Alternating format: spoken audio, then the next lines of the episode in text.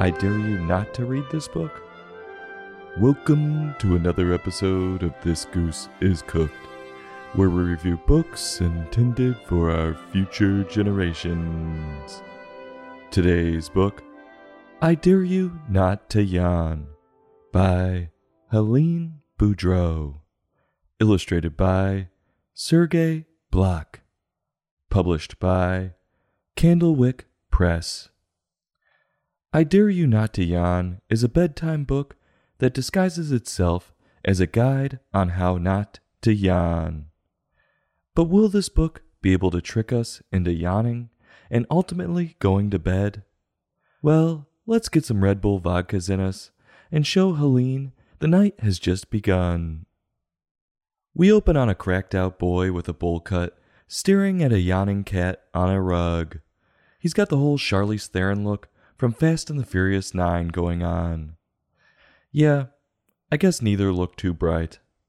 The author begins to describe yawns and how they come out of nowhere, like Rich Strike at the Kentucky Derby. No one expects it. She continues to describe when yawns show up, and we see the boy playing with his cat, and then some blocks. The kid's on something fierce. One moment, he looks like he's on the show Queer Eye with his cat, and the next, he's on the show Modern Marvels. Now that's how you keep it going through the wee hours. Just keep that mind racing and keep on the move. Moving on, Helene talks about just what a yawn looks like, as if we've never seen a yawn before. I know what they look like. I've seen plenty of girls do it to me on a first date. Helene then explains what exactly happens after you do yawn. Quote, Next thing you know, you're getting sent upstairs to put on your pajamas. End quote. Ain't that the truth? I want to do this to every person yawning at a rager. Sorry, we're all having fun. If you don't like fist pumping, go home, put on your PJs, watch Netflix, go on Instagram, and look at all the introvert memes and send them to your friends saying, This is so me. Well, the book now hooks us with a question, like any great salesman would, about not wanting to go to bed, and then claims it's going to give us a guide as to how not to yawn. Okay, I'm all ears. I have some ideas, but I'm open to new ones.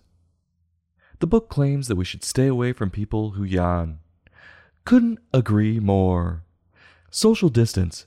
Take the six feet rule and double it. And the author seems to agree with that sentiment. Quote, Yawns are like colds. They spread. End quote. That's too true. Like I was saying, I would do all the things that worked so well during the pandemic.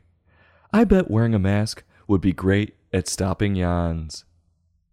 The author goes through a list of things not to do if you want to avoid a yawn, and it feels like she's using the old mind control trick of telling us not to think of something, which in turn gets us to automatically think of it. It's almost like reverse psychology. I mean, she even tells us not to count sheep. Yeah, it's reverse psychology. She's like a drug dealer. You don't want to do these drugs, they're real good. She's a sicko, trying to trick us into doing something we don't want to. I've made it clear from the get go I want a party. She continues to tell us not to think about things, and I'm thinking a good way not to think about these things is to not read this book. But I haven't even come close to yawning. The night is still young for me, so let's finish this thing up. Eventually, the boy succumbs to the yawn, and we see him get whisked away to bed. And the guy ends on his mom giving him a good night kiss. Yeah, if he keeps up yawning like that, those are the only goodnight kisses he'll ever get. We know the goal of this book. It's to get us tired and thinking about going to bed. Did it work? Some parts yes, and some parts no. Did it get me thinking about all the things it said not to think about? Yes, it did. But her psychological games were pretty blatantly obvious. And did they get me tired or even wanting to go to bed? No, they did not. So, Helene failed. My suggestion to our listeners if you read this book thinking you might actually get some pointers on how not to think about going to sleep and were left disappointed, do this when someone tells you not to think about something. Don't give it weight. Make it mean nothing to you. In this case, go out with your friends and party down. Do everything you can to have fun and lose yourself in the moment. Like Eminem. Helene tried to fool us, and maybe this stuff works on the weak minded. But I didn't fall for it, and didn't find this all that entertaining either. But then again, maybe that's what she was going for. Some might find her writing cute or fun, but I guess I was more insulted because she thought I was that dumb. Sergei's pictures were interesting. He used certain colors to provide more emphasis and varied the amount of pictures on each page to give the reader something new and different to look at with each turn. I'm conflicted on this one. I would tell you not to read this, but if I do that, you'll read it. So, on a scale from 1 to 5, I'm going to give this book a 2.5. I'll have a taste, push it around, and go back for another bite.